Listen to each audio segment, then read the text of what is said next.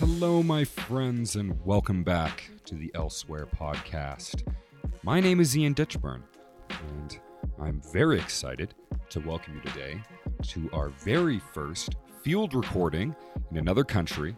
I'm recording today in San Cristobal in the mountain state of Chiapas, Mexico. I'm sitting in an abandoned hostel common room. It's about 8:50 p.m. this Tuesday, February 22nd, and I'm guessing that everyone else in the hostel has better things to do on a weekday night, but I don't, so I figured I would take advantage and seize the abandoned space to record for this episode, the part two of my conversation with Amir Taghinia. Now, if you haven't listened to part one, why the hell are you here? It says part two in the description. You should probably go back and listen to part one. But to give you a brief reminder, my guest Amir is somebody who left his home of Iran at 15 years old with the desire to emigrate basically anywhere else.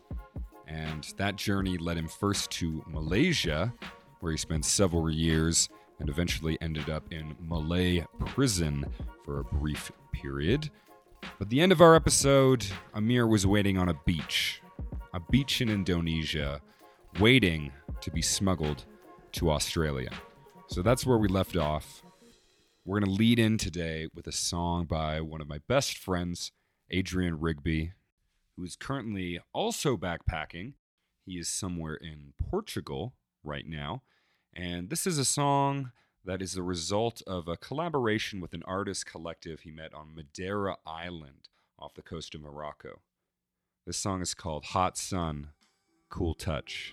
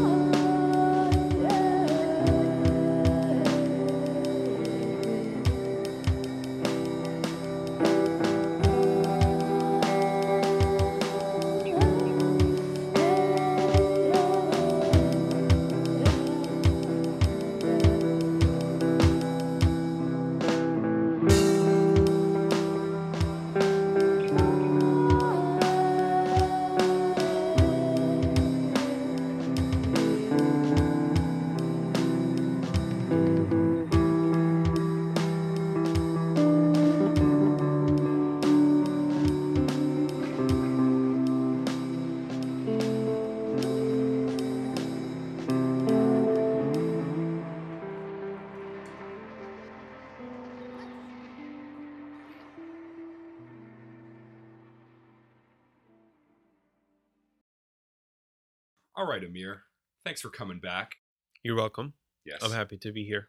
And a lot has happened since our last episode. You got trapped behind the mudslides in Kelowna, and I got COVID, along with half of the people I know. In other words, the world is trying to kill us, but nothing could keep us apart. So I'm glad you're out here with me. Absolutely. First of all, congratulations for getting COVID. You have extra layers of protection on you right now with all the antibodies that you have. Exactly. So when we last left off, you were on a beach waiting for a boat in Indonesia. Could you describe what the mood was with the people there? So we get dropped off after a scary and adventurous ride. We had been on a van for at least about 18-20 hours, roaming around the country. Where we're heading, we don't really know. Where we are right now, we don't know. I'm not sure if I mentioned about the last part of our drop-off. We got stopped in the city somewhere in Indonesia, and they took us out of those vans, and they put us in smaller vehicles. They separated us into 2 to 3 groups. And this guy who's helping says, "This is a fucking stupid idea. You guys all could have been caught. We don't do it this way." So it looks like the mafia or the smugglers are dividing into 2 or 3 different groups at this point. And this particular group of people who are telling me that this is a stupid fucking idea knows something. He has been stung before, and he realized that, yes, you may be able to save a lot of money putting a lot of people in one van, but the stakes are high. There is more chances of you getting caught. So he prepared 3 different cars. He put us in 3 different cars, separated 10 or 15 of us, made us to 5 groups of 5s. And the car that we got in, we really don't know what the fuck's happening right now. Where we are being taken, are these people actually smugglers, or are they traffickers, or are they police, or maybe they are secret agents? We have no fucking clue. Until it reaches to a part that things are getting really sketchy. We are separated from the rest of the group. They are not following the other cars. We are totally driving by ourselves with this group of second smugglers that they are taking us and roaming us around. And they took us on this service road type of thing, just a gravel road. It's getting really dark. We are probably out of nowhere. And I turned to my buddies and I said, "Look, I have some strange feelings that could be wrong, but this thing does not feel right. I could be wrong, but I have a feeling that we should be prepared." And I put my hand on the door handle, ready to open the door and jump out of the vehicle and run away. And in 10-15 seconds, they stopped the car. And then I heard other people, and I can hear other languages. Then I was like, "Ah, oh, thank God.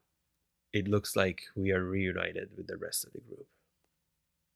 So we are in this beach side of some sea. We don't know where we are. We're definitely still in Indonesia. And as far as my understanding and the rest of the group goes, is that we will be getting on a boat from here. But there is no docking point. There is no port. There is no docking platforms or anything. And it's really dark. But the sky is quite dark and beautiful. But it's going to get even better from here. And while we are waiting, I can hear some people that, what a stupid idiots you are. And then we find out two of the guys in our team have set up bonfire somewhere at the corner of a beach that you're supposed to be undercover, hidden, and just quietly getting on a boat. So somebody went and put down the fire, and then we learned that they were trying to make charcoals and set up their hookah and smoke some hookah.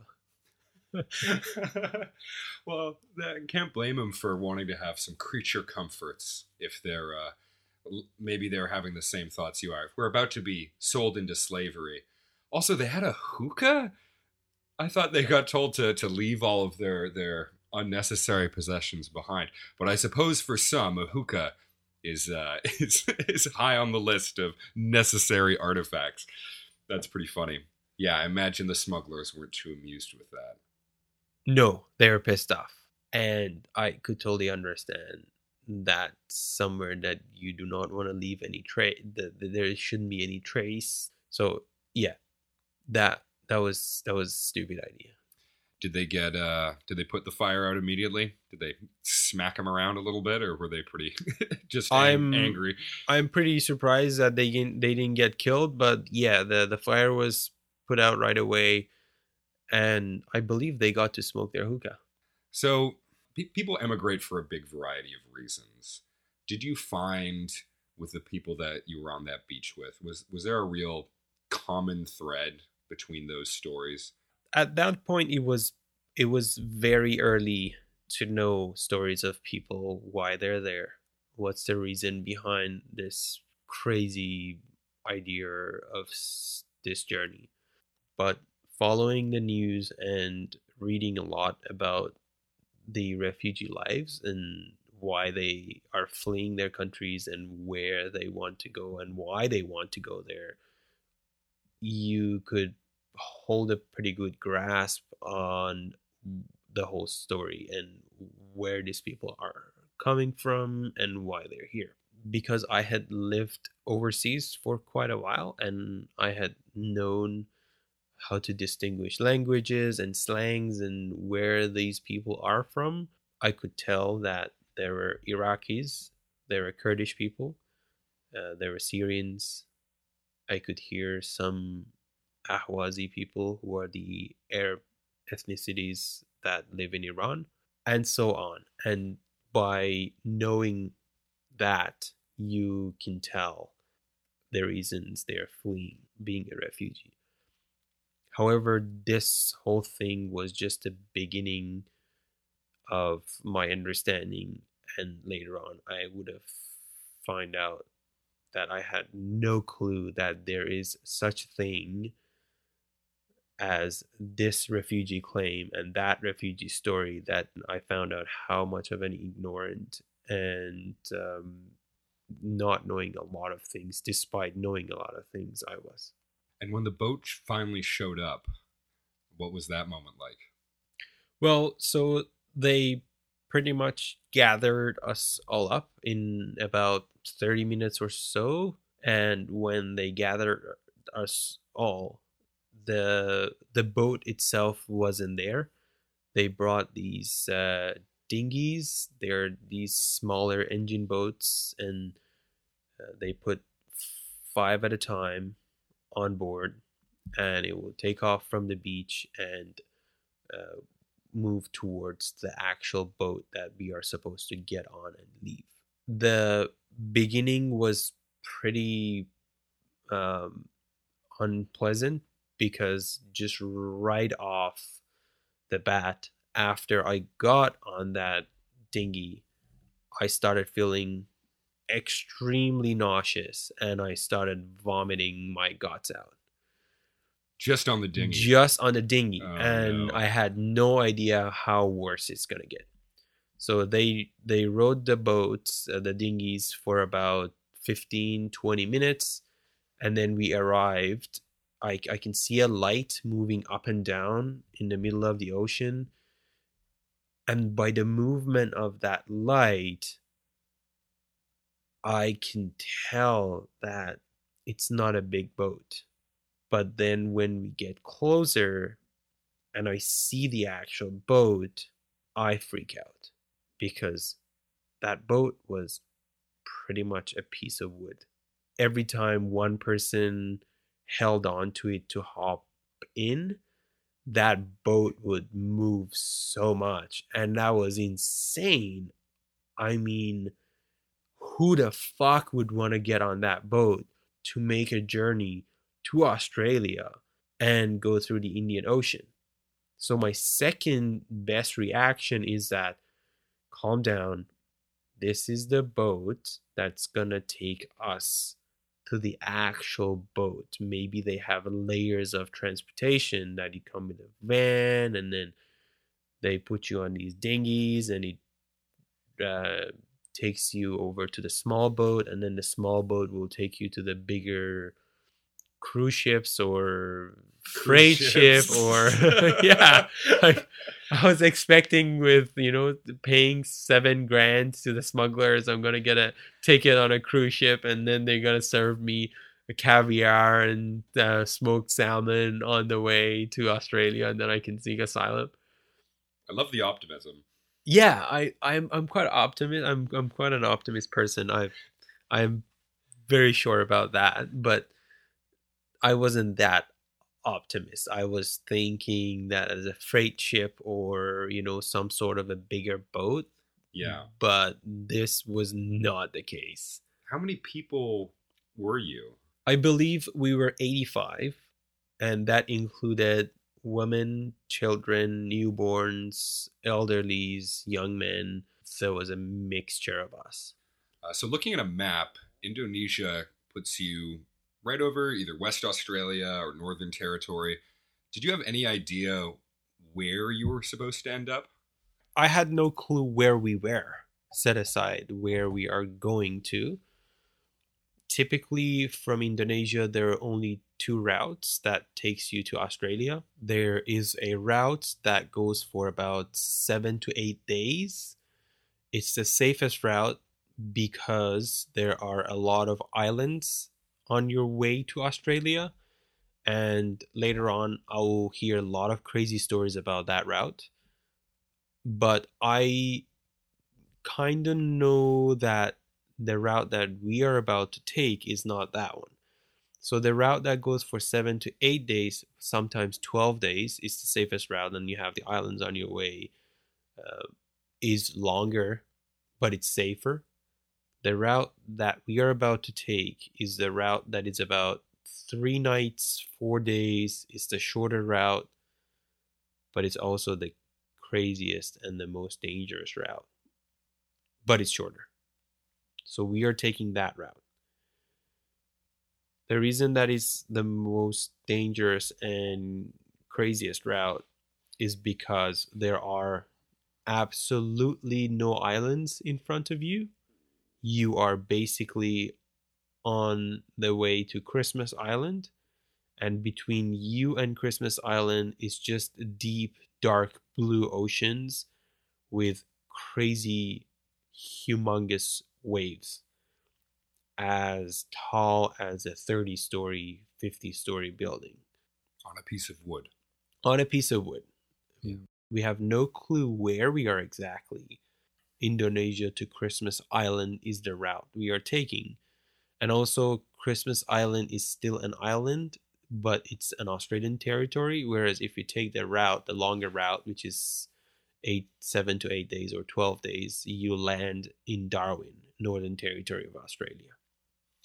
Were you aware at the time that Christmas Island is being used as a refugee detention center?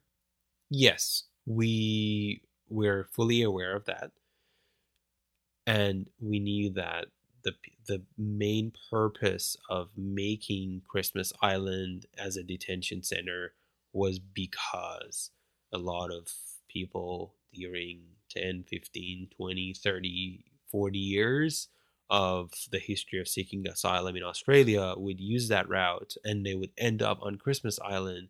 So instead of bringing people from Christmas Island to the mainland, they had decided to build up a refugee detention center or asylum seeker detention center in there to just facilitate people and have a facility there.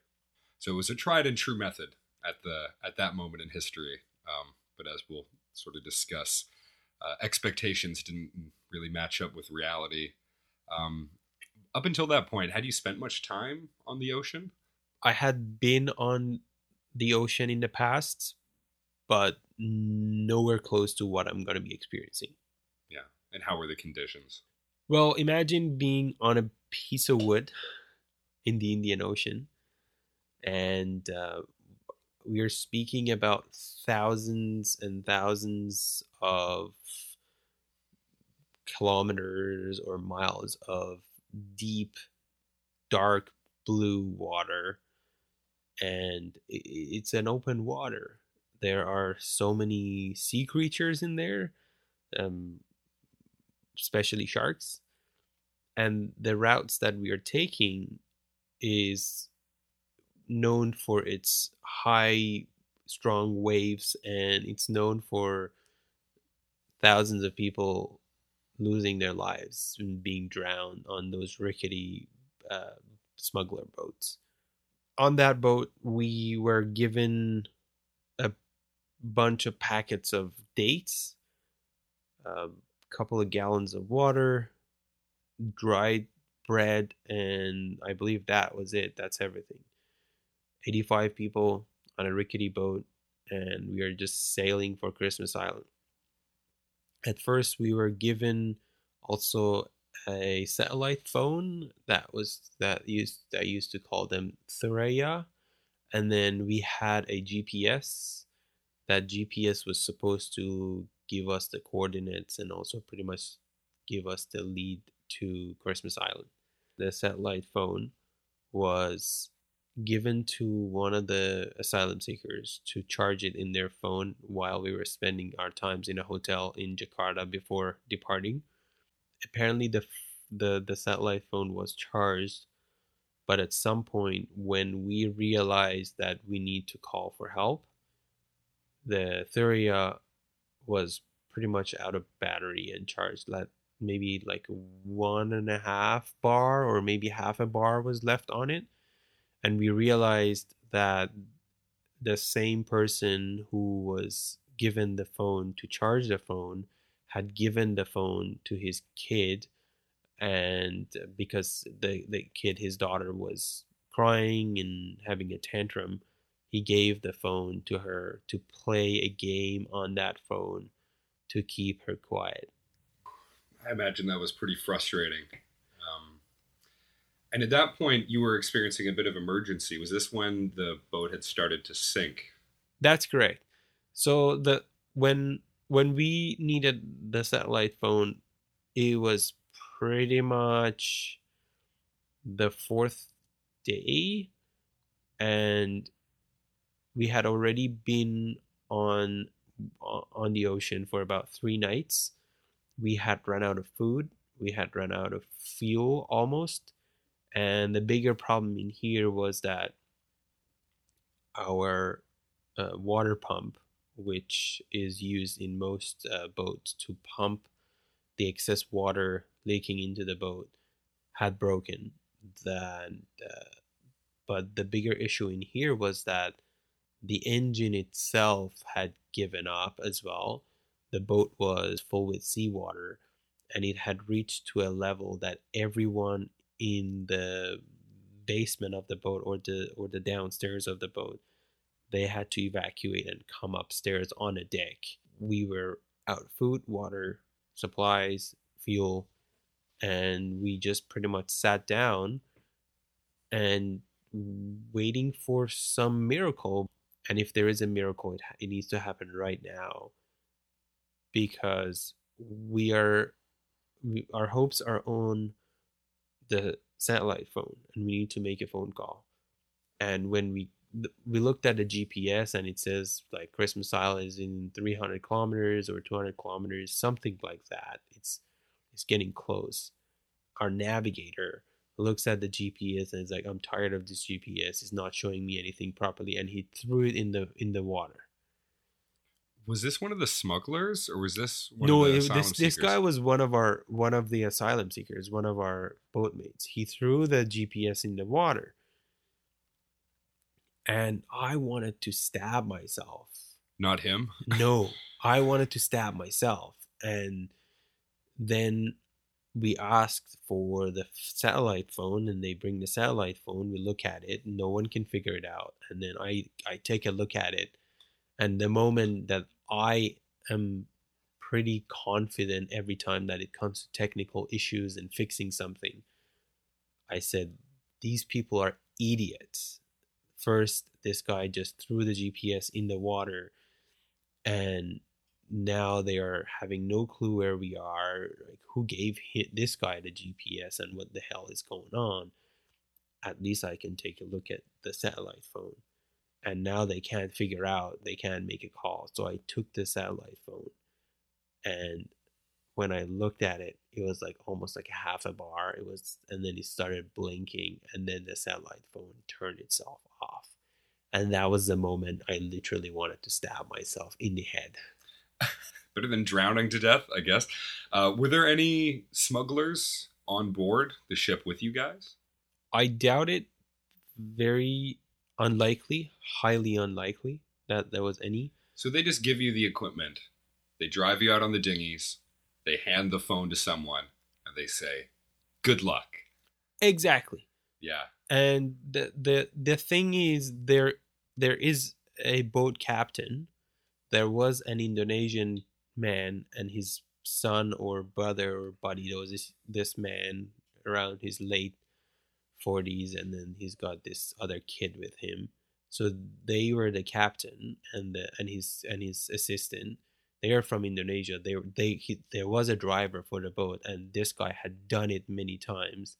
Interestingly enough, he also offered me to take his contact information for future smuggling cases that I can make some business with him.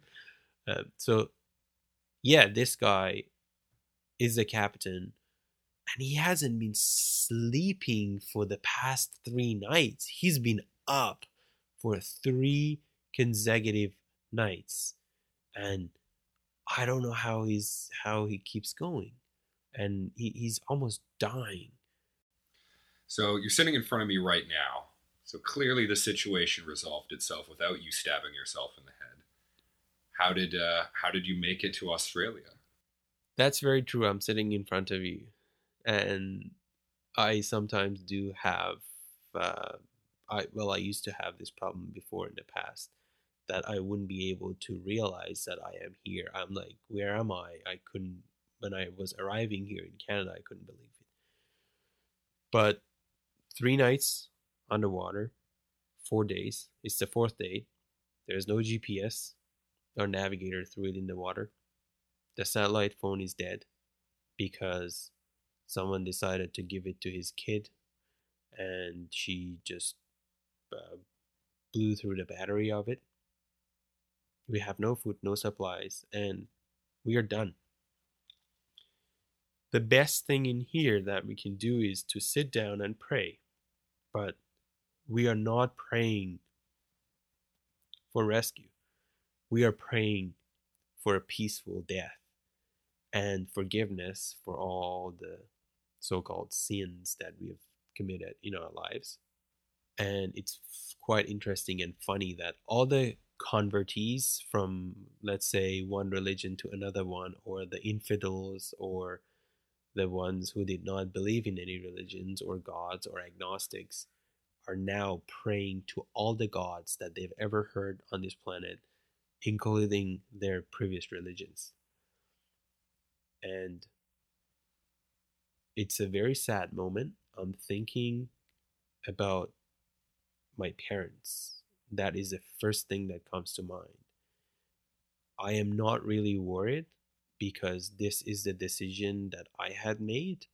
So I wasn't feeling guilty, or I wasn't regretting it because, well, I had taken the bet on my life that I will, it's pretty much a 50-50% chance of whether me making it or drowning, because it has happened in the past so many times. and I had taken that chance. But I'm not upset about that, or I'm not even afraid. The only thing that I'm thinking a lot is, what is going to happen when they tell my parents that they have found my body, or they haven't even found my body, because there are thousands of people that their bodies were never found, and they didn't even know they made it, they didn't make it, and they just went missing. It would be really hard on them. It will be the most devastating news that they will ever receive.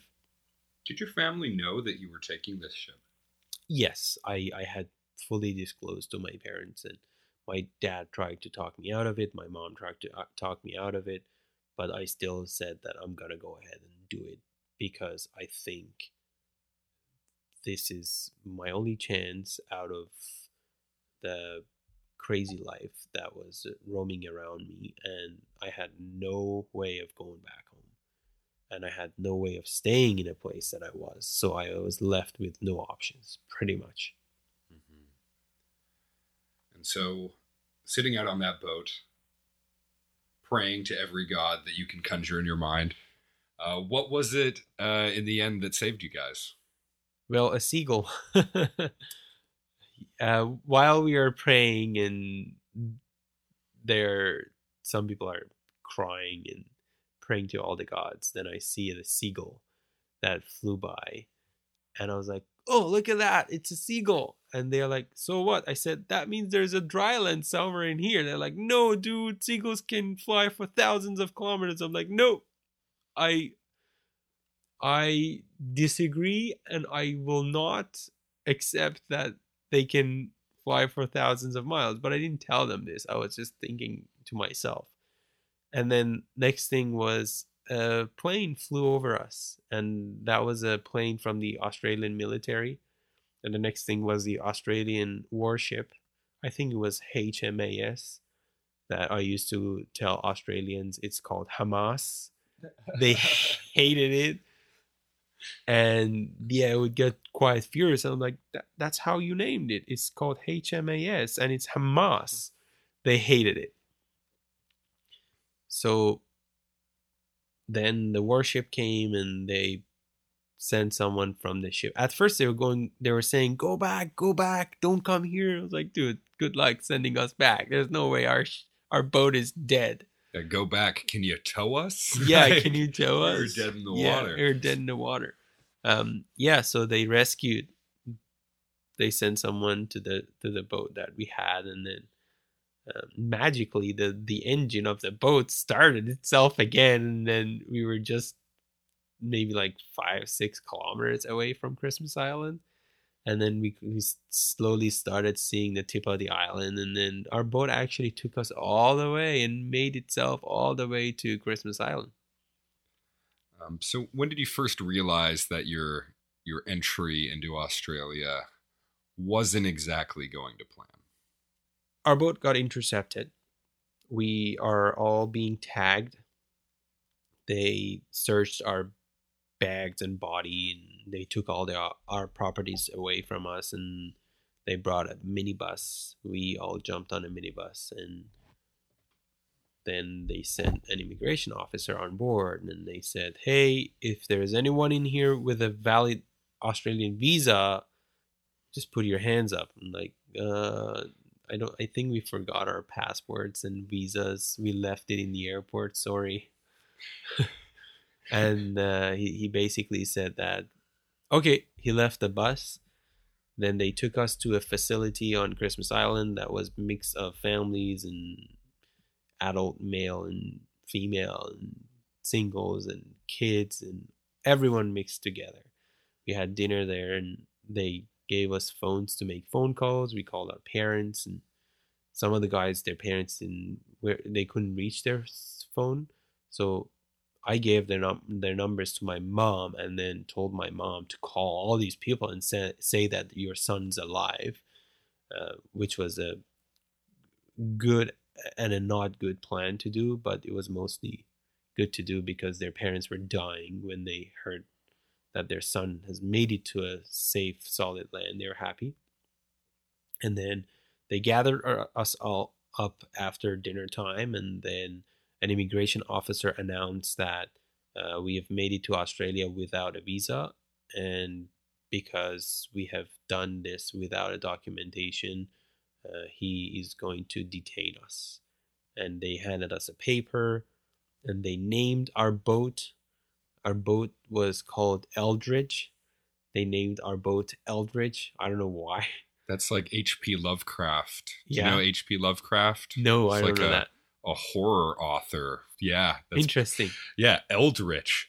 Eldritch is the name of like the old evil gods that are sort of terrorizing humanity in the H.P. Lovecraft mythos. So not exactly the nicest name to give you guys. Yeah, I had no clue about the ones Eldritch that you said, because when I looked up... It's a cool word. It's a cool... When I looked up Eldritch, I came across an old Navy ship or something like that. That's what I came across. But again, that didn't really stick for the whole time. Anyways, they shortened it to EDE, and that's what became our boatmate. I think our boat was like 428, boat number 428. So 428th boat that had ever made it to Australia. And then they gave it a boat ID, which was Eldridge, and then shortened it to EDE. And then we each had a number. And mine was 39. So I was EDE 39. And then we were taught that from now on, we have to go by this number. We won't know anything about you and your name. We will only respond to you when you put your number. Very depersonalized sort of way of interacting with you guys. Do you remember feeling like that was sort of strange at the time? Because your plan was to seek asylum, and instead they're giving you a prison number. Yeah, that's pretty much when we arrived. I, including many others, were like, oh, fuck, we made it, and it's all over. It's over.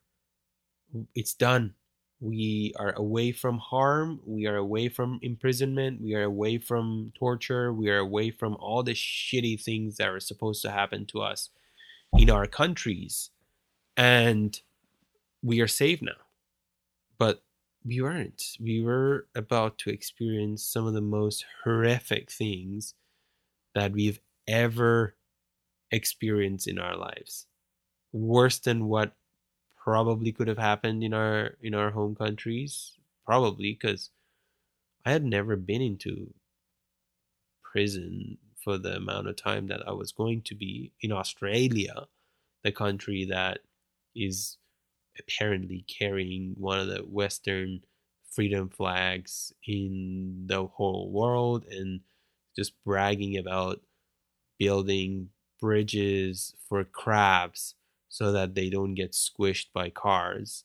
And now they are destroying human lives and detaining people who are asking for protection. So what did the Australian military tell you was going to happen next? So basically, we were off the hands of Australian military and Navy.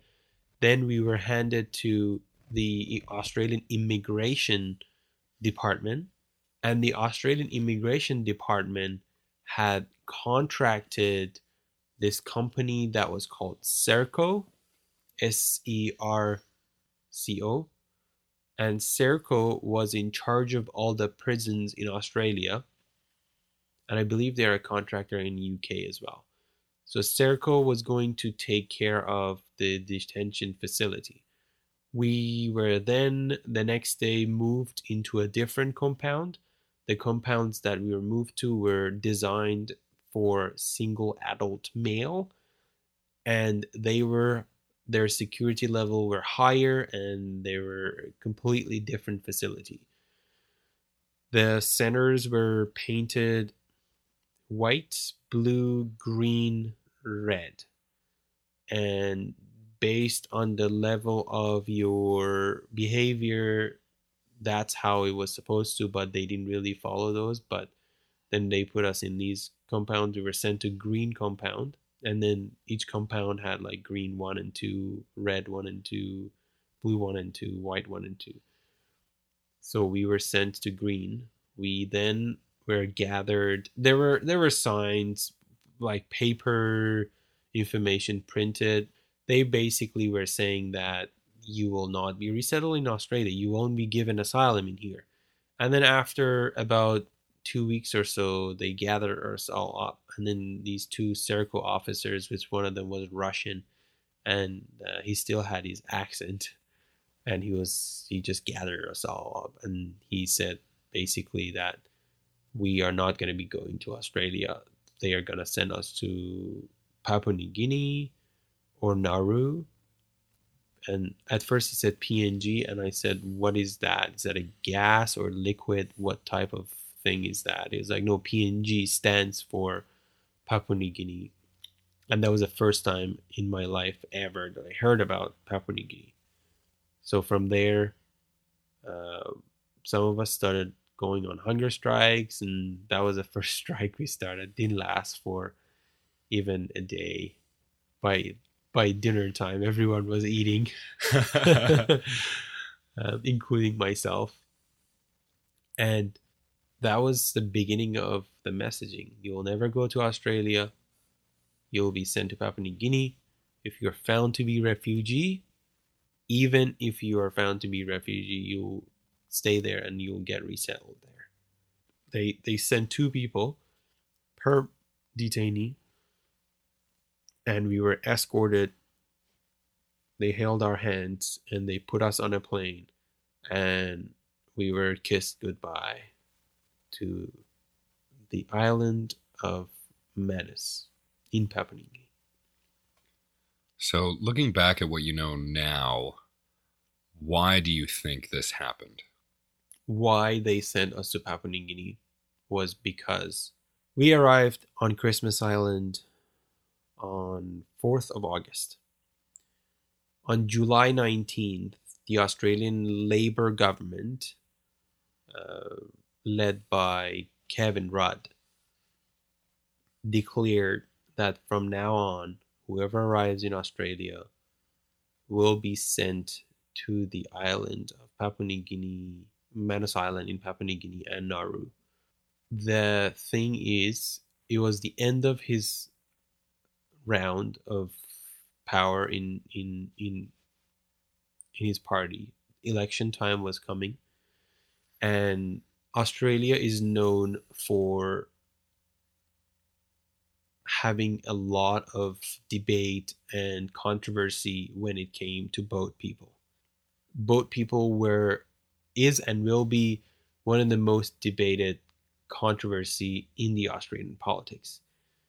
If people were in favor of it, they would loosen the ropes and the roads and let people come by the boat. If people were against it, they would stop it. It was always the case of using those people in their own favor when it came to politics. Election was the most important part. Whoever, based on attacking boat people, wins the election is going to decide how to deal with this. And things were terrifying because a lot of people in Australia hated boat people, and there were good reasons that they did, because it was just a mess how the Australian government had taken care about it in the past 10, 20, 30 years. Mm-hmm. So the decision for you to end up in Papua New Guinea sounds like it was more of a political football situation, which you were sadly caught in the middle of. Absolutely. No doubt about it. It was a political decision. So just so people understand, Papua New Guinea is its own country. How is it exactly that Australia is running detention camps on a sovereign nation?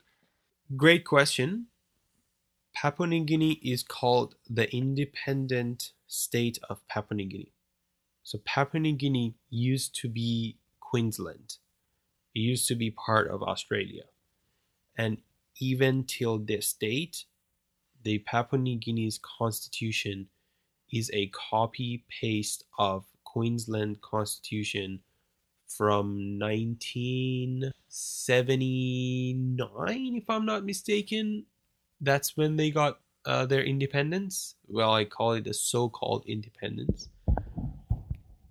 And Papua New Guinea is called by a lot of politicians and, if I'm not mistaken, anthropologists as well, is a failed state. So as Nauru. Nauru and Papua New Guinea, both of them used to be part of Australia. Nauru, till this date, still uses Australian dollar as their currency. They don't even have their currency of own. They are very corrupt countries. Their constitution absolutely sucks. Although Papua New Guinea has a freedom Charter of Rights, which Australia doesn't really, I think, in their constitution. But again, they got it because they didn't have any, and they had to pretty much copy and paste the UNHCR Charter of Rights in their constitution and freedom of liberty. But then again, because these countries are so poor and falling apart, when Australia gave them independence, they were always dependent on Australia, whether it came to legal aids or food or supplies and natural disasters happening. And we were sent to a naval base that was owned by Australia. It was an Australian naval base, but it was in Papua New Guinea territory. So in better ways of describing it was pretty much the Guantanamo of the Pacific. Yeah. That's a great example, because in the same way that Guantanamo Bay is in Cuba, not exactly the closest allies of the United States, and yet they're running a military prison there. It just sort of goes to show that national barriers don't always work the way you'd think they would. And to your point, I went down a bit of a rabbit hole looking up Manus Island, and I ended up on the Wikipedia page for the current Papua New Guinea prime ministers. They're all listed as having their monarch be Queen Elizabeth. So in some way, they're kind of politically under the dominion of, I guess, the Commonwealth or Australia. So yeah, that all tracks. I just figured we would explain for the listeners who might be a little confused about why that would be happening. So Google reviews of Manus Island range from 5-star reviews praising it as a vacation destination and the occasional comment pointing out that since 2013, Manus has become one of Australia's gulags in the Pacific. How was your treatment there?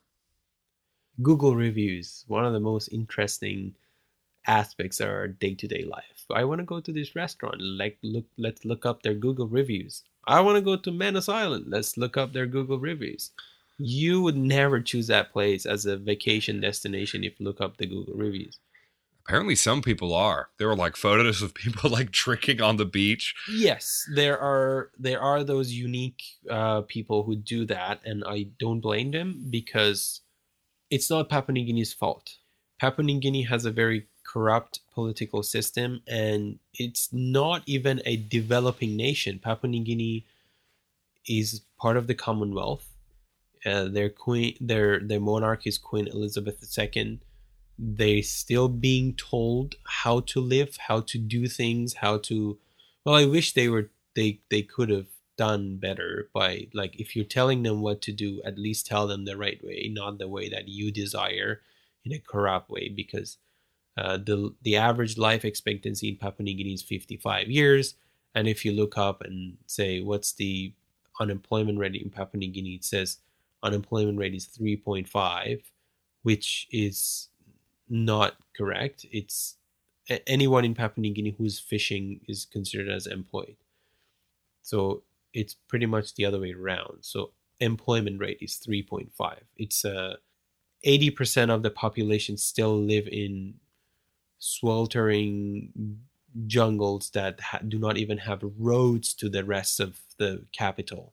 There is only one or two provinces that have roads together connected. I could be actually wrong, and like no provinces has roads, If you want to go to any of the provinces, you have to fly there, and most of the cities, then you have to fly again. There are no roads built in that country. It's a very wild, dangerous place. But in the meantime, it has one of the loveliest people that I've ever met in my life. And the reason I say it's wild and dangerous because medical care doesn't exist there. And a simple malaria can kill you, or shark or sea accident, jellyfish, anything. You get sick, you need to have a very good immune system to survive, or you die, unless you live in the capital, Port Moresby. But going back to the point of how Australia does that is basically you let us do whatever we want in your country, and in return we'll help you with medical aids, financial aids, and disasters that can happen in your country. Definitely not the best place to be detained. It's one of the most beautiful places on this planet if you're going there for snorkeling, scuba diving, and just enjoying some wild nature. It's brilliant. It has just been turned into a black site that there is no journalist access. It's just out of sight, out of mind. That was the whole intention of the Australian government. So after your time spent imprisoned in Malaysia, how did it feel to be back in detention? Well, it's not even comparable. Because the amount of time that I was in prison in Malaysia, I think like 13 days, it was really bad. The Malaysian prison was really bad. It was designed for criminals.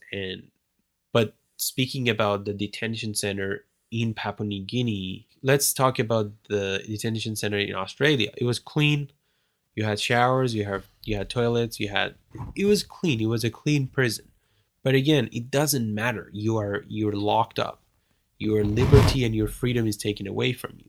Doesn't matter how clean and nice it is. Then it comes to psychological warfare that they play on you by the way that guards treat you, and there are so many things that you simply can't have.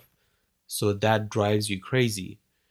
And this brings me back to the thoughts of it doesn't matter where you live on this planet, you decide the hell and the heaven of your life. It doesn't matter where you live. You could be in the worst country on this planet, or you could be in the best country on this planet. The best example on that is my friends in Papua New Guinea that they have been offered resettlement in the United States of America, and they have rejected it. They have been offered resettlement in some of the European countries and even Australia. They have rejected it. They want to live there. There are people, asylum seekers, that they are truly happy in Papua New Guinea. They live in some of the most remotest places on this planet, in Papua New Guinea, but they're happy. I don't think I have that happiness here in Vancouver. But it was quite fascinating and mind-blowing that someone who I heard the name, I could exactly remember who this person was. He would go on and on every single day that he would never, ever accept resettlement in Papua New Guinea. This is a place that is falling apart. Their people are dying every day. They don't have nothing. And this is insane that they have even thought about resettlement in Papua New Guinea. And that same person has rejected multiple offers from United States of America, Australia, and some European countries. He has a happy life in Papua New Guinea, in one of the most remotest villages. And that's just mind-blowing. There are handful, maybe more than handful, that they have married there. They have kids. I know one who has even adopted Papua New Guinea kids. He has married this woman in Papua New Guinea, and he has adopted kids that he felt desperate for them because of their crazy life. And he has adopted them as his own kids. That's just nothing that I can ever believe about these particular characters that I know. These are the characters that were first world life, English music, sitting in my car, downtown New York. These people are, it just doesn't make sense to me, but I'm talking to them, I see them, I see the picture of their wife, their kids, and the place that they live, and it's just mind-blowing. But then going back to the prison style, the Papua New Guinea prison, the detention center run by the Australian government on Manus Island was a lot better than the one in Malaysia. The facilities were, yes, chicken pooks that we lived in, but it was better than sleeping on concretes in Malaysian prison. But again, at the end of the day, it was a prison. And I personally believe the only reason that I survived Papua New Guinea and the detention center on Manus Island is because of this groups of men that would sit together every single night and just talk. Just sit down in big circles and talk. And I believe that was one of the main reasons that a lot of us survived. What kind of stuff would you guys talk about? We would talk shit. We would talk about a lot of shit. Anything. Being racist, then correcting ourselves, and then calling each other out and say that's not the way that we should talk about other nationalities. Talking about drugs, talking about alcohol, talking about women, talking about genders, talking about sexuality, talking shit about the entire planet and the people in the detention center and ourselves, but we just fucking talked about everything. Did you have any means to communicate with the outside world? At first, we were given phone cards. We had like about 5 hours a week that we could talk to our parents. Then we had internet. We started using internet, but our internet was heavily monitored. We couldn't access a lot of websites. Of course, the websites that I mean is pornography websites. That's what we all needed at the time. And they blocked him. I was like, oh man, come on. That seems like the recipe for some assault to happen in prison. Yeah. I was like, dude, come on. Like, why would you block pornography? Just let us have it. And then we found our ways around it. We bypassed at some point the entire network in the prison. And we would access a lot of things. We would download the shit out of the internet. There was no consequences. The Australian guards would bring us tons of downloaded videos. It was a dome of no consequence. You couldn't sue anyone. You couldn't do anything. People were getting killed in there and getting beaten up and nothing would happen to it. Set aside copyright bullshit in there. And that was how we communicated. Then after the first lighter was smuggled in the center, we realized that there could be way bigger stuff that can be smuggled in the center. Mm.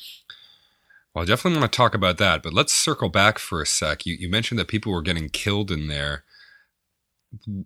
How was that happening? Was that disputes among the asylum seekers or was that abuse from the guards? I would say certainly that one of the first things happens. Like I remember even on Christmas Island, we started having fights and quarrels and physical fights. And I remember Serco officers, there was this woman who came and she was the head of the security facility. And she came and said, we don't tolerate stuff like that in here, just gonna let you know about it. I was like, okay, you're not tolerating fights here? No problem. And fights would happen. It's prison. People fight. And especially you're putting together a bunch of single adult male, or not all of them single, but it was just like, and some get the testosterone boosted and some had a bad day. Some are pissed off because they're not going to go to Australia. And especially it started when we all get bad news and fights will happen. But then we realized that it's really stupid to fight with each other. And everybody became buddies. But every now and then you get fights. But people dying, the first time that someone died was when we protested and then the center was stormed and the gate was broken by, they say it was broken, but it was actually opened by the Australian guards. They let people in, Australian guards, New Zealanders and locals as well. They came in and they bashed someone in the head and threw a rock on his head and they killed him. There's some good evidence out there that says this guy was killed by a New Zealander and an Australian guy, and it was even more proven when they flew them out of the island in less than 24 hours so they don't get questioned by police. But then out of blue, they brought these two local guards that they were charged for the murder of the detainee. Let's talk about the guards for a minute, because I think that's possibly an interesting aspect to this. Were they mostly Australians? The guards were mostly Australians. I would say 70 to 80% of them. There were a lot of New Zealanders, a good chunk of them. And then there were guards from other parts of the world as well, but in very small numbers. I can recall maybe a couple of Americans, one Canadian. There's a good number of them from UK. From all over the place. Scotland, Ireland, Wales, and it's quite interesting that Welsh guys didn't like to be called British. They hated it. So we had from all over the world, but majority of them were Australians. And what were they like as people in terms of their treatment of you? Did they seem to have much empathy for your situation? Ultimately, their choice of guards was to choose former military personnel that had fought in Iraq and Afghanistan, because those people were more secure in terms of keeping secrets and being brutal and not disclosing any information out to the public and media, because a lot of whistleblowers came out of the police officers and other guards, and they had disclosed some horrifying facts about the life on Manus Island, and the Australian government was getting into trouble. And I imagine these veterans from Iraq, Afghanistan, had a particular way of viewing brown people.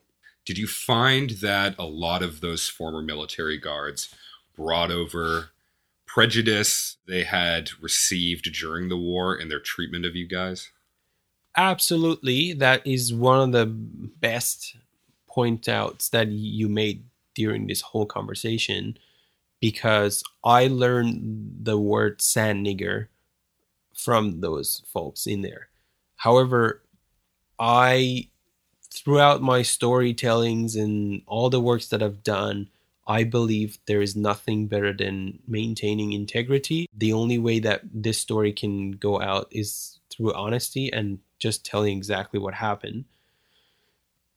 There were good guards amongst them as well. Those guards, the movies, TV shows, and the pornography that we couldn't get it from the internet came from some of the guards, that they were also ex-military personnel. But in the meantime, there were some that were absolutely like hating us. And if they had the power, I had heard from numerous sources and even first-hand account that if they had the power and they had the tools, they would have murdered every single one of us. In the meantime, I had also personally came across a guard who was one of those people who wanted to absolutely not leave a single live person on that island. That changed 180 degrees. He's told me that he had no idea what kind of people are living on these islands. What he had learned from the media and what he had been told was not that what he had experienced on the island. Fast forward for this guard who used to hate us and had an actual fight with myself. He saved a detainee's life on a soccer field after he had a cardiac arrest. He had first aid and he saved this guy who was dying, and he was fired. They sent him home with the first flight. I think it says a lot that they would get fired for something like that, when I'm sure that there were probably other guards there who had very different attitudes towards you folks and treated you very differently. It's interesting that you know, on a kind of systematic level, being trapped in a detention center and being trapped in a military barracks is not necessarily too dissimilar. You're both there under the pretense of some sort of greater governing situation. Conditions for people living in the military, especially overseas, generally not so great. So it's interesting that some of them were able to break through their sort of preconceived notions and break through their racism. So how long were you there for? So I was on Manus Island for about 4.5 years. Was there any way to make money while you were there? Did they have jobs you could do to earn some kind of income? So we weren't allowed to work, but we could participate in activities. Every week we would receive 25 points automatically.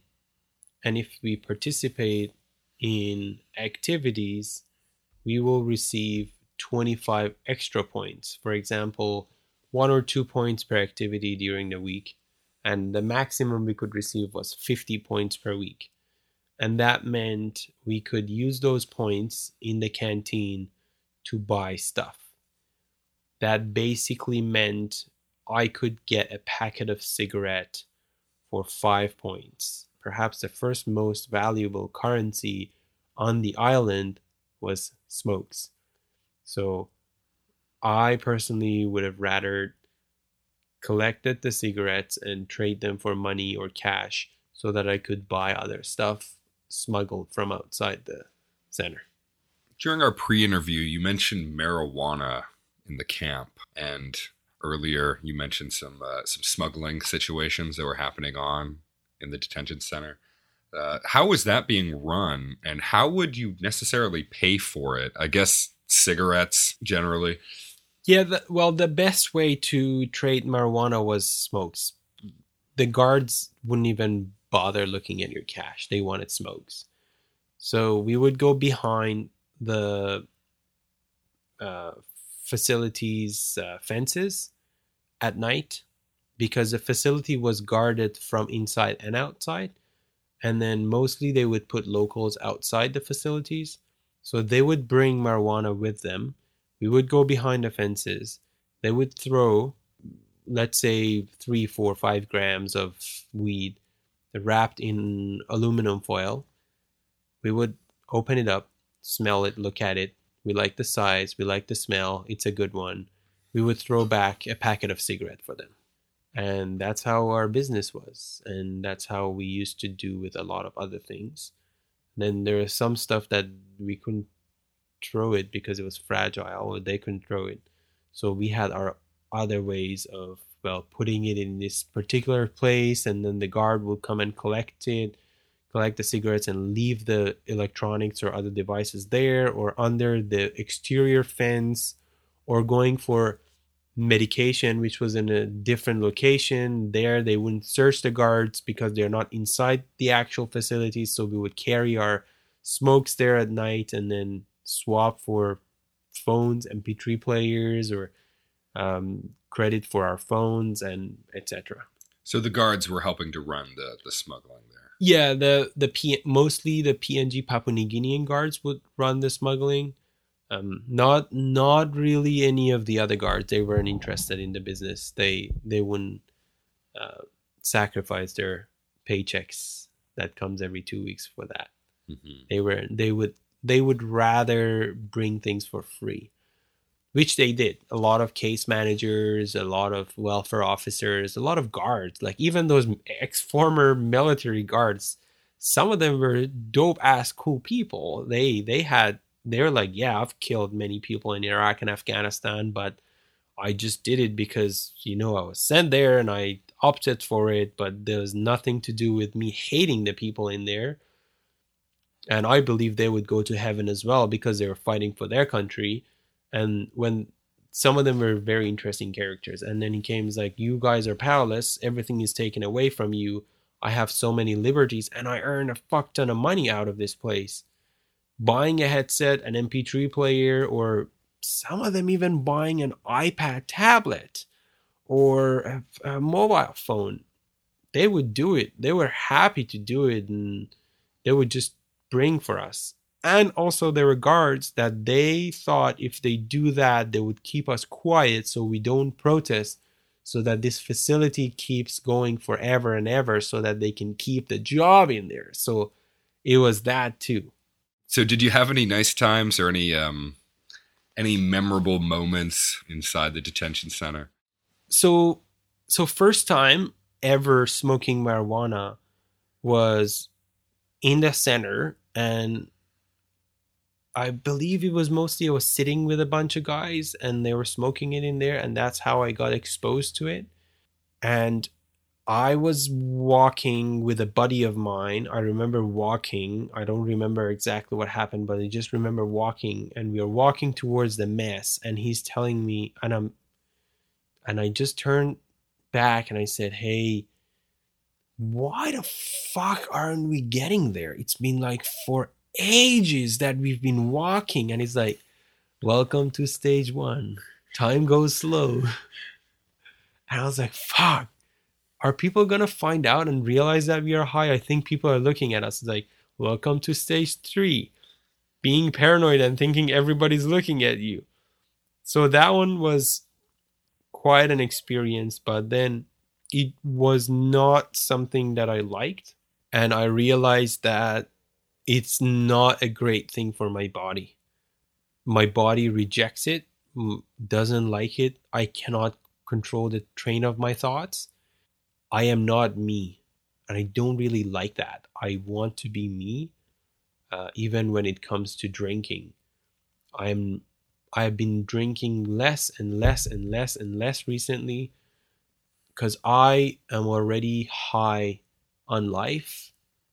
Weed is just taking that away from me, and I tend to start vomiting my guts out when I get high. I can't control my thoughts. I get nauseous. I vomit. I throw up, and I feel like I'm dying. I remember that night I told my buddy to bring a pen and paper and write down my will.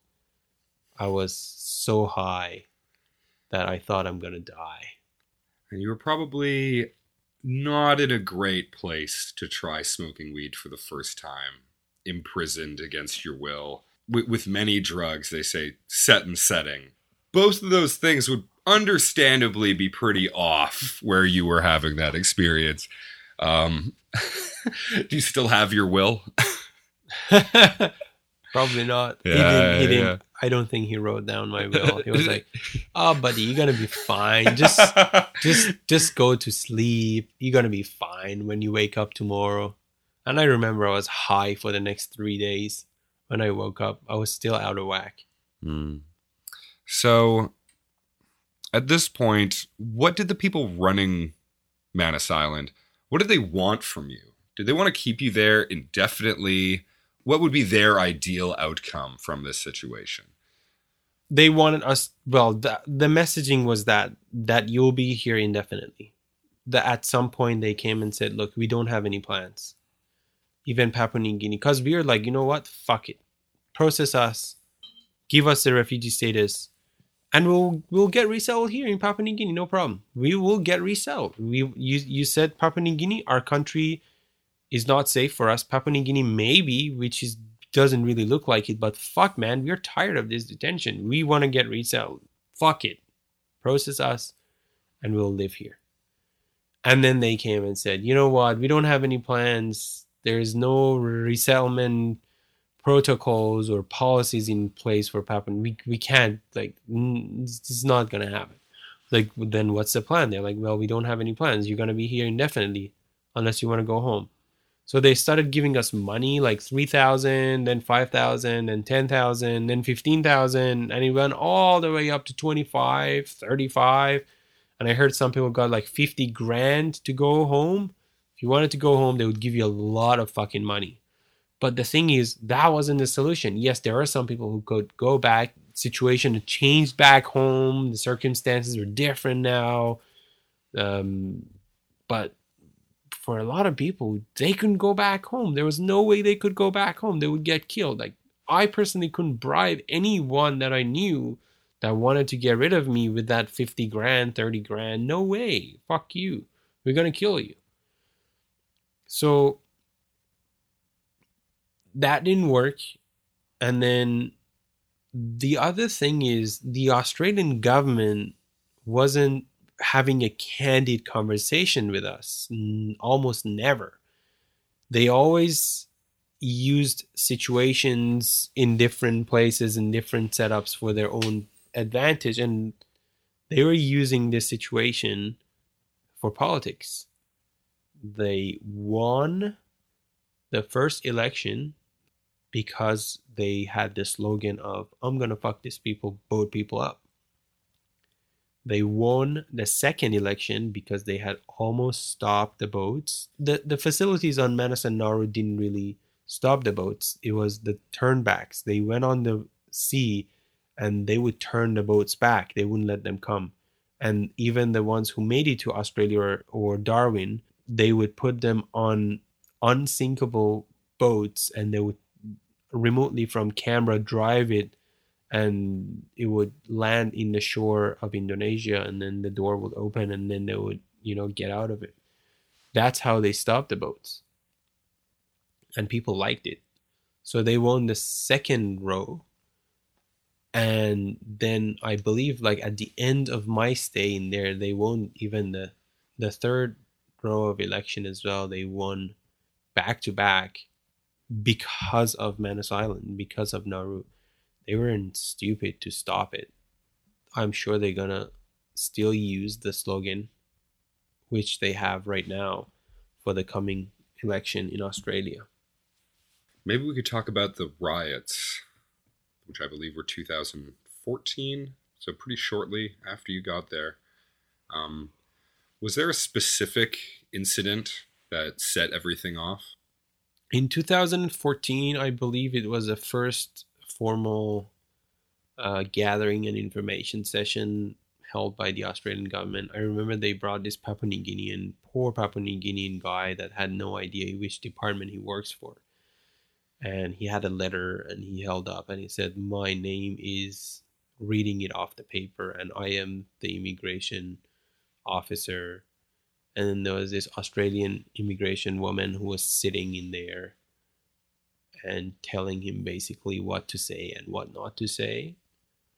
And he said that, yeah, there is no plan in place. We don't resettle people here. If you don't go back home, you're going to be in here for 3, 5, maybe more than that. And indefinitely, there is no plan in place. So we got pissed off and we protested. And the government used the media, the Australian media, which is run by Rupert Murdoch, and they tell you what they want you to hear. They basically said they rioted, we protested, and then we were attacked. We received thousands of rocks from outside over our head, and I was like, we're not going to fucking stand and watch you. We'll beat the shit out of you too. We will protect ourselves. Who were throwing the rocks? Locals, Australians, New Zealand, all the people who worked there, most of them, and then mostly locals. There were coral rocks coming like fucking hail over our heads. And then they broke into the center and then they beat the shit out of hundreds of people. They shot someone in the butt. This one got blinded. He lost his left or right eyes. And this was in response to you guys protesting, just protesting, being mad about why there is no resettlement in place. Well, you said you're gonna resettle us in Papua New Guinea. Sure, but why don't you process us and resettle us in Papua New Guinea? Yeah. Then we'll find our ways to the next country. We'll put another boat together and then seek asylum somewhere else. But they weren't doing that. They wanted to keep us there. The Australian government needed us. And we realize that they are using us as a political pawn or a bargaining chip with countries or people or other parties. And we were pissed off. So we protested, and then they turned the lights off and they came in and they bashed people to death.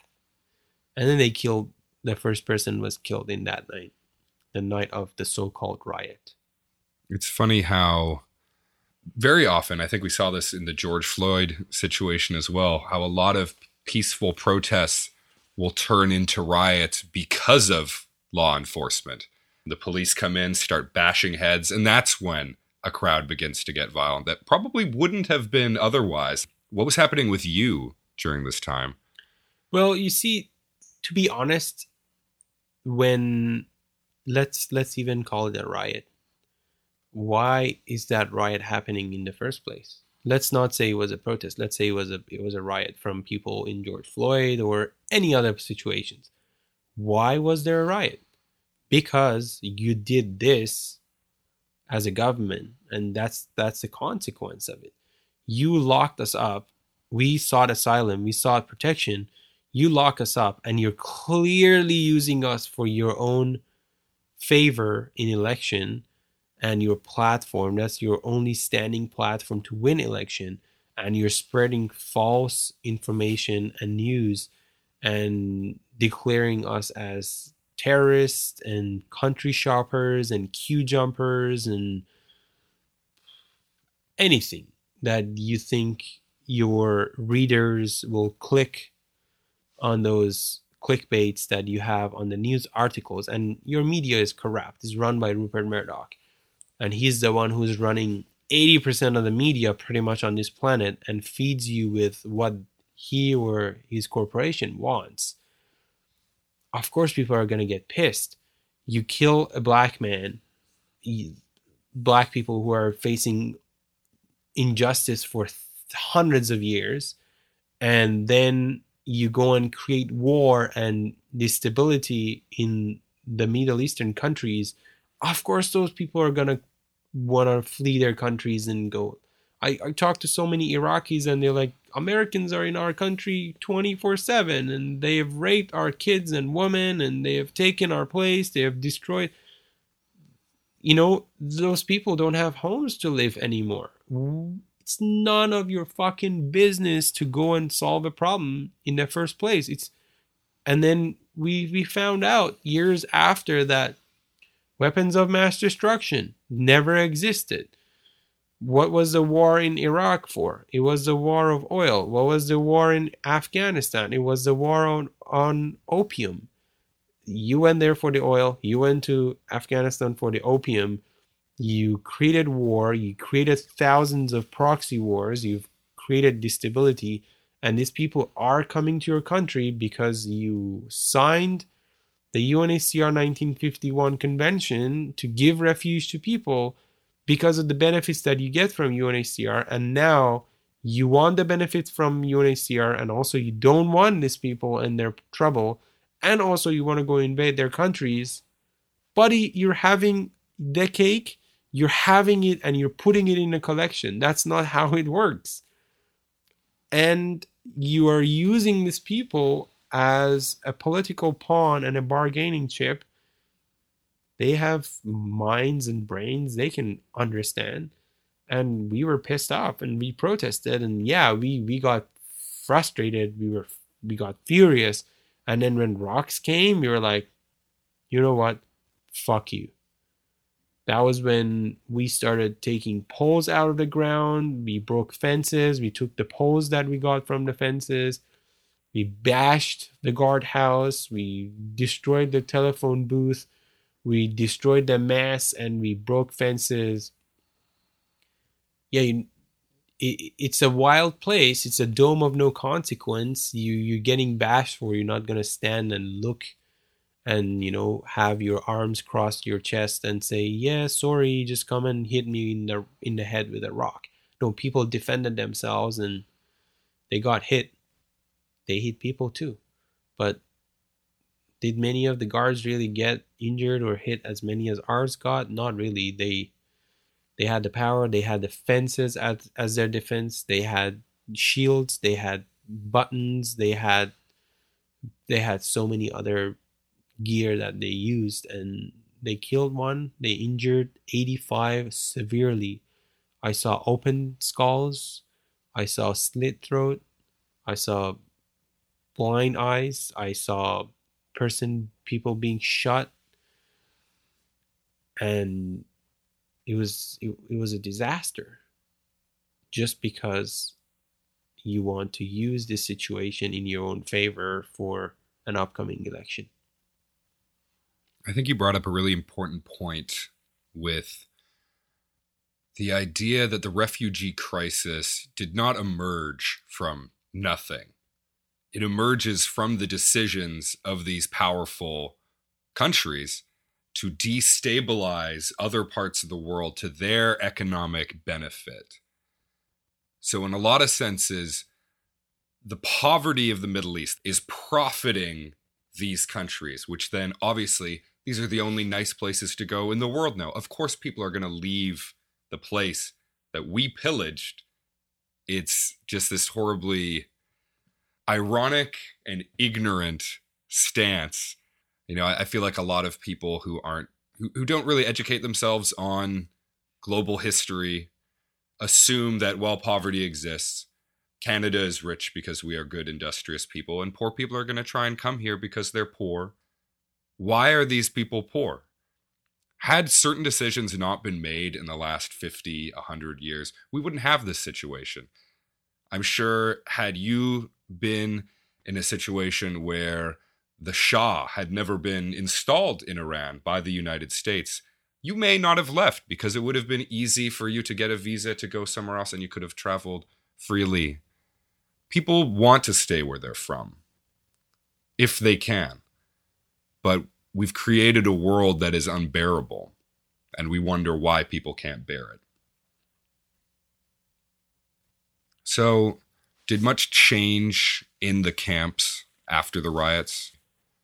Well, there was a period of lockdown. Food was served in pre-packed small portions with trash in it. But then good things started happening.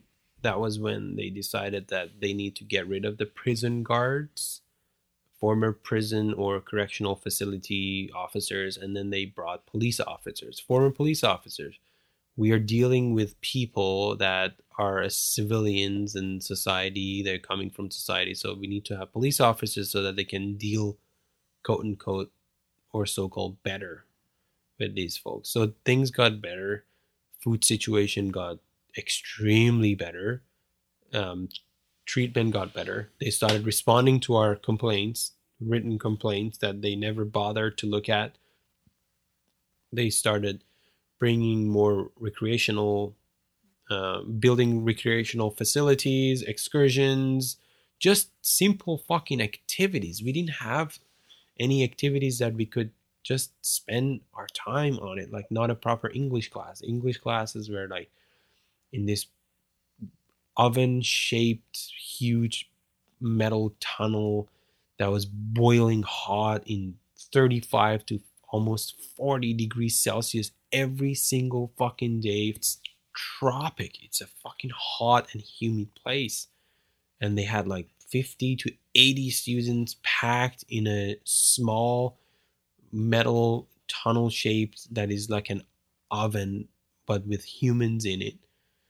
But they changed it. They built better facilities. They created better classing systems. They brought teachers. They brought more humane characters to actually help people and not wanting to exploit and abuse them because they were powerless and helpless.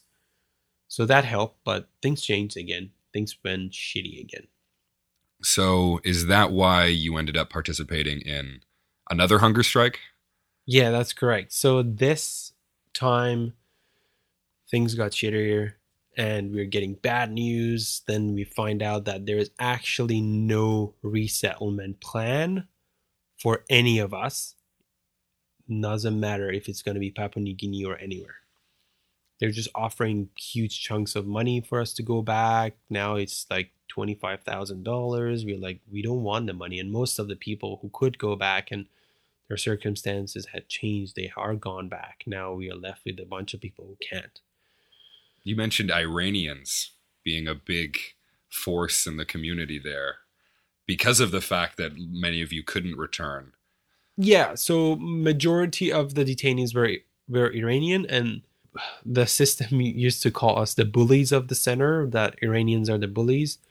And yeah, we were the majority, we held more power, and there were some bullies, but again, we had people in the community that were like, fuck, you can't do this. We are all the fucking same in here. There was a good amount of fairness. We had people who would be like, doesn't matter, we are the most, we gotta tell people what to do and what not to do. No, we weren't telling people what to do and what not to do. But we had some pretty good cultural exchange in the community. By the time that I was leaving, 60% of the other nationalities could understand a good chunk of Persian. And there were, I witnessed people, locals in the town on Manus, fighting and swearing at each other in Persian. That was really funny and ridiculous. What happened was we realized that there is no end in sight. And I personally said, you know what? I'm done with this. I am going on a hunger strike, but I'm going on a hunger strike to pretty much die. I'm not looking forward to anything. If they save me to Australia or give me an answer for a good country, a reasonable country, great. If not, then I'm not going to eat until I die. I'm tired of this shit. So I started a hunger strike and ended up 300 people following me, and it went to a mass hunger strike. It got big. We wrote letters to all over the planet, to politicians, to comedians, actors, actresses, and I remember writing a letter to Russell Brand, and he responded it with a video, and it's like, this is a shitty thing that Australia is doing that nobody's talking about it. And Australian guards made fun of him, that he's like, none of his business, he's a comedian, he's a British comedian, it's none of his business, he's no one, he's nobody. I was like, he's got a big platform, he's gonna screw you. Yeah, says the person profiting off your imprisonment. Says the exactly, fucked. And get fucked. Then we wrote to White House, Obama to Pope Francis to Queen Elizabeth. We were writing to anyone. Like, we are like, we have all the time on this planet. Let's write to everyone. Not really. People didn't really care at the time. Like, I think White House wrote back to us and was like, oh, you know, we will. Nothing really happened. But then I was on hunger strike for about 2 weeks, no food. I was drinking water. Then the third week, I decided I'm not going to drink water as well. So I cut water midweek. I was just like unconscious, like half dead. They broke into the center, the guards, and all those former military personnel. And then they so-called arrested us because of manipulating and forcing others to go on hunger strike against their will. Australian former military personnel in Wilson Guard security uniform came and arrested detainees on Manus Island because of doing something wrong. Police didn't come and arrest us. Australian former military personnel came and arrested us. They put us in buses. They sent us to solitary confinement. It was a place designed to psychologically fuck you up. Outside the center, out of reach. No one could hear you. They had done crazy things to people in there that we had heard about, and no one can hear you. No one can help you. And then from there, they transferred us to the main prison facility in the town without going to court, without any official charges. And we were imprisoned there for about 14, 15, 20 days, something like that. I don't remember. Probably 14 days, the same as in Malaysian prison. It was very similar to the Malaysian prison, actually. We slept on concrete. There was no bedding or nothing. We were fed with all the expired food. Then they said we are lucky because the plan to send us to the actual prison in the capital, Port Moresby, did not work out. So they brought us back to the solitary confinement, and they brought us back to the camp, to the detention facility, but this time they changed our compound. You mentioned solitary confinement, and I've read that in the absence of any stimulation, your brain will invent all sorts of sounds and images. So I'm wondering, what was it like inside your head at that time? In the solitary confinement, it was, well, it was a facility that was designed in a very different way than any solitary confinement that you can picture in your brain. It's the design was a very, very strangely designed. It was designed to torment you psychologically. There wasn't anything in my, I was just acting to be mentally suffered from all their behavior on me. I can exactly remember. I was acting. I was pretending that I have gone psycho in that solitary confinement area. And I wasn't acting like I'm psycho. I was just like not talking to them. I had a sheet over my head and I was having my own moments in there. But it was pretty disturbing how they just like dragged us. And now that we're even away from, there's less eyes that can witness this. They dragged us and they pushed us and they said that you're going to have to eat. You have to eat food. You don't eat food, we'll shove it in your mouth. And your buddies in the detention are so happy that you're away now because they said you were forcing them to eat. And then they had gone and told them the exact opposite. They are saying that the exact same thing, that your buddies are so happy to be away from you because now they can eat. And then my buddies in the prison, they felt betrayed. They sent me to Oscar compound. I used to live in Foxtrot compound. Now I was in Oscar.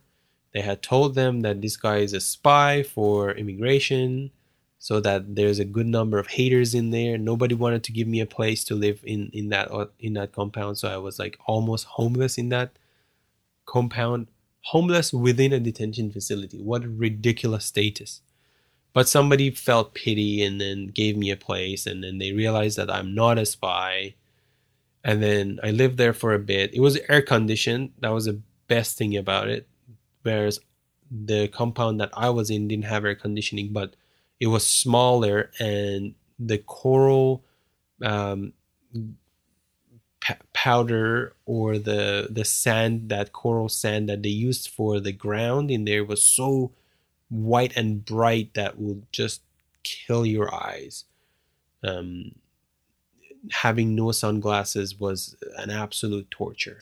So after they transferred me there, I was like tired, man. I was like, I'm done with this place. I want to get out of here. And that was when I decided to smuggle a phone in the center, and then smuggle its battery, and then smuggle a SIM card, and then smuggle credits for it. Got in contact with news and media and did journalism, and did interviews. And then I found some resources and I said, it's impossible that there's no way for me out of here. So I started writing to any country that I could, and I felt it would be safe and reasonable. I didn't hear from any of them except two Scandinavians. If I'm not mistaken, it was like Norway and Denmark. They got back to me and they said, yeah, we'll be more than happy to help you, but you need to reach yourself to our borders. And I was like, great, I'm going to go learn how to swim from Manus Island to Scandinavians. So that wasn't a good idea.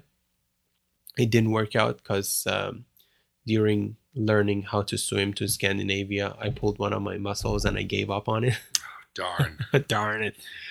Then I came across Canada, and then I was like, let's see. And then I learned that there's a privately sponsorship plan that you can get through. And I found someone, and then the journey of my applying for Canada started right there. So how did you eventually get off the island? So I was just browsing on the internet, and not just browsing. And I had a list of shit on my list to do.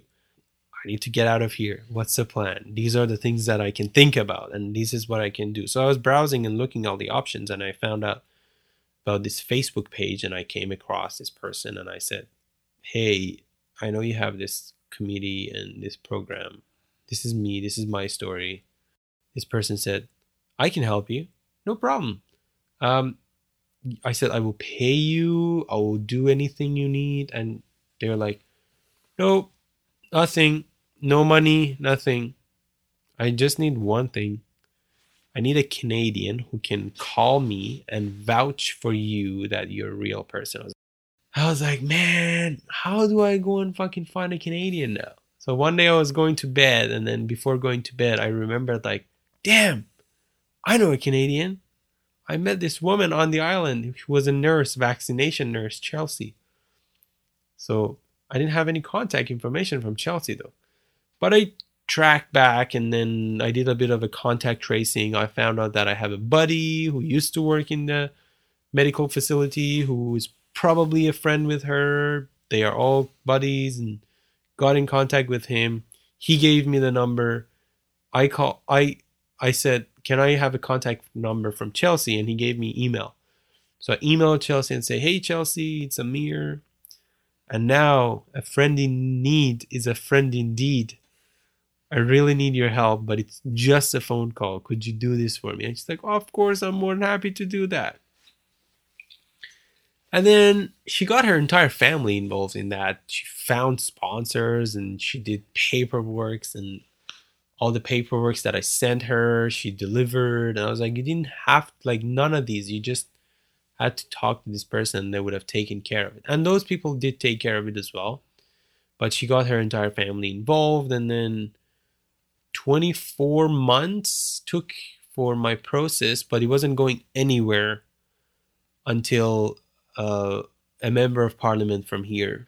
So Jenny Kwan went to the parliament, and she talked to the immigration minister, and then basically the Canadian government got involved head-to-head with the Australian government and said, he's a Canadian permanent resident now. If you don't let him out, there's going to be political consequences for you, baby. And then in less than 24 hours, they came to my compound. They dragged me out. They put me on a flight the next day, and they flew me to the Port Moresby, capital of Papua New Guinea. I did my medical checks, and I hopped on a flight on my way to BBC. Beautiful British Columbia. That's funny. Jenny Kwan is actually the MP in the district that you're sitting in right now. I've voted for Jenny Kwan many times over the last couple elections, and I will continue to vote for Jenny Kwan. So what was it like arriving in Canada after spending 5 years imprisoned?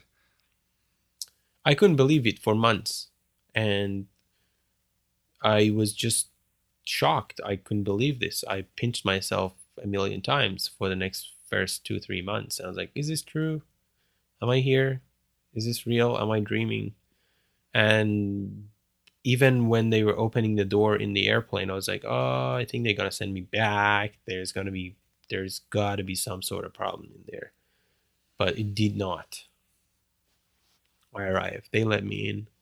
And then when I arrived, the immigration officer was the most fascinating part. When he stamped my permanent residency paper, he was like, welcome home.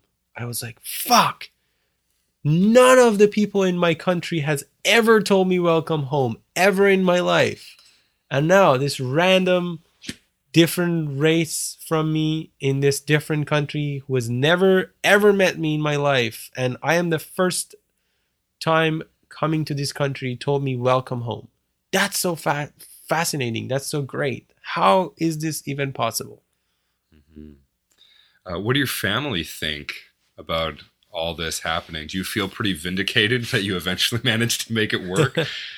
It's pretty good, but my family are happy. My mom especially, I believe she lived with me in that detention center mentally throughout all the shitty times. She's a mother. Mothers are so connected to their kids. Not that fathers are not, but mothers are special.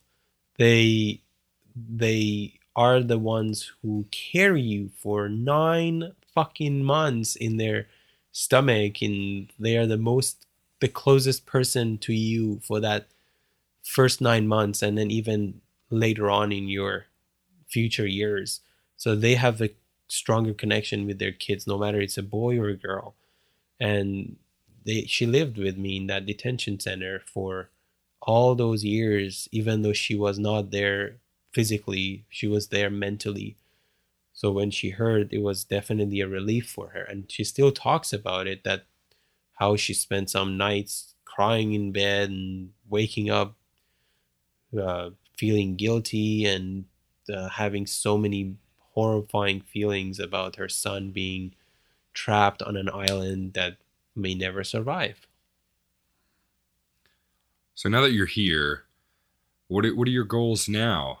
I feel like for the longest time, your objective was just to reach somewhere that you could permanently settle. Since you were a teenager, you've been on this journey. To achieve that goal, how did that feel, and what comes next?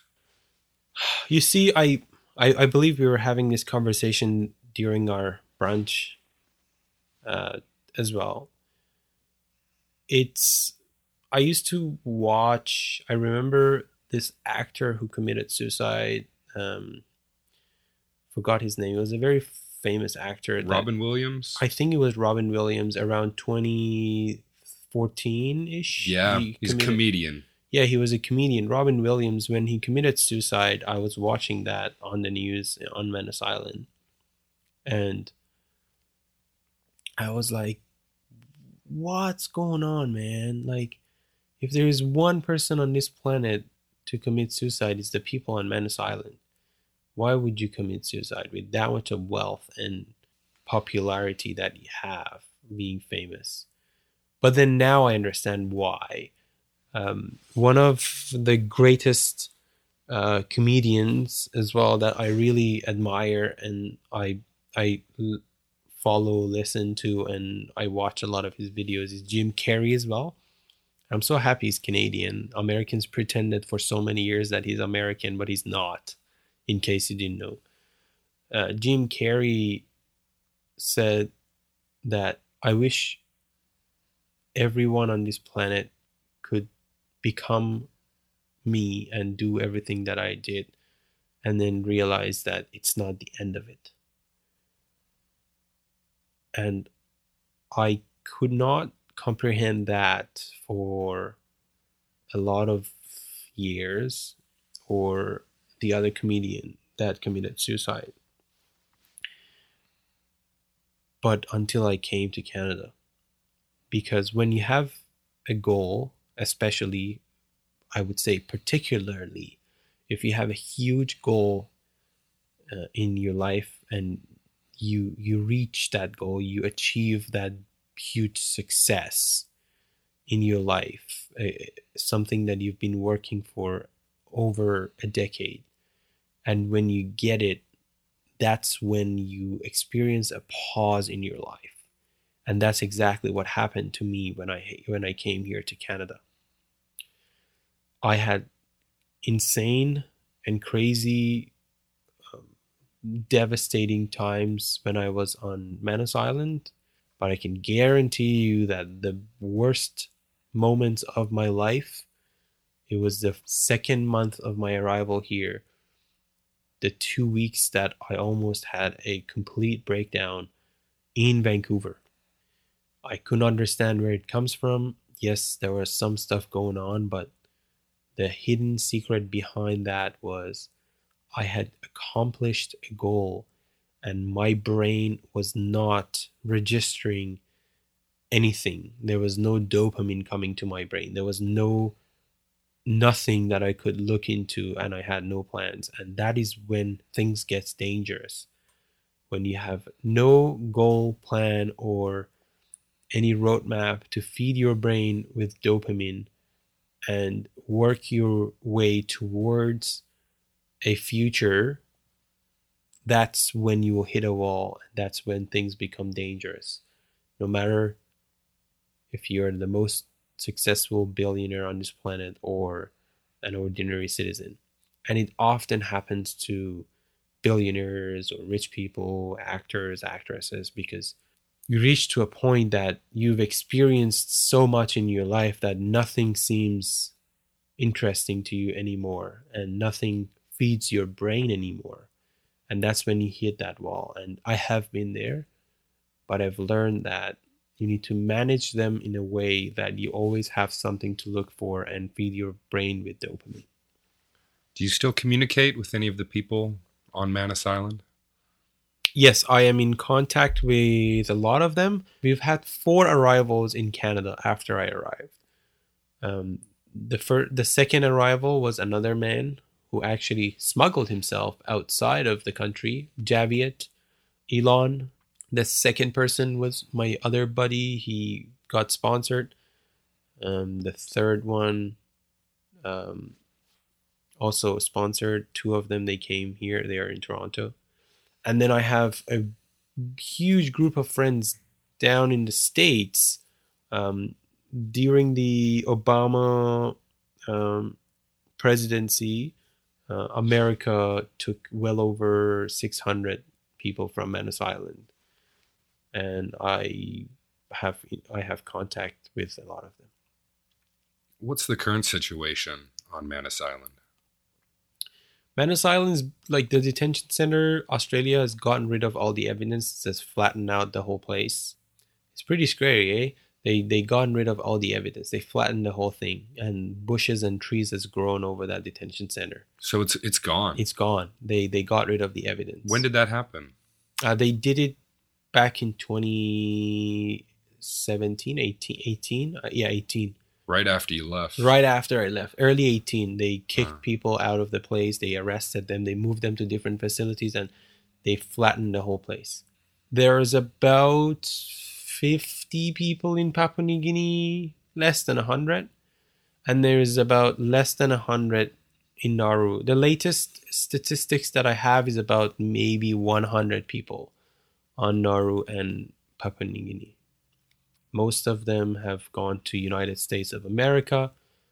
Some came to Canada. Some went to Australia. Some went to European countries. So pretty much all over the place. Do you think you'll ever try to visit Australia? I would love to, but they were passing a motion in their parliament to forever ban us from entering Australia. So doesn't matter what citizenship we are holding, they would ban us from entering Australia. But I would love to visit Australia, yeah. Australia is beautiful, and despite everything wanting to kill you, I believe it's worth visiting the place. Given everything that happened, is there anything you'd like to say to the people responsible for your treatment who made the decisions for people like yourself to end up in those facilities? I believe there is nothing more powerful than taking responsibilities. I would say it was me who made that decision to make this trip and end up there. My statement here would be, how would you feel if one day on this planet it was another country's turn, how you treated their people, to give you protection? How would you expect treatment if you were forced and had to go and seek protection in that place? Because it's a crazy planet that we live on. Half of this planet could get wiped one day, or 1/3. And there could be only some countries that we could go and live on. Can you imagine if they were to say that all the way to northern Dakota and Washington is going to freeze up? Like, another ice age is going to happen. Canada is not livable anymore. What are we going to do? We're going to have to go somewhere that we can live, right? And then what if the only option for us was to go live in South America? How are they going to treat us and Americans, considering the way that we've treated some of the South American countries? And this example could go on and on and on. Given the evidence, the increasing evidence we have as to the impacts of climate change. I mean, that's why I bring it up. I feel like the refugee situation in the world is only going to increase in the coming decades. So that's part of the reason I ask, is to figure out, you know, what would be a more sensible human-facing policy that we could enact, because we're going to need to figure out ways of dealing with it, because like it or not, people are going to be moving all over the world at a very increasing rate. But either way, I'm very glad that we ended up with you, Amir.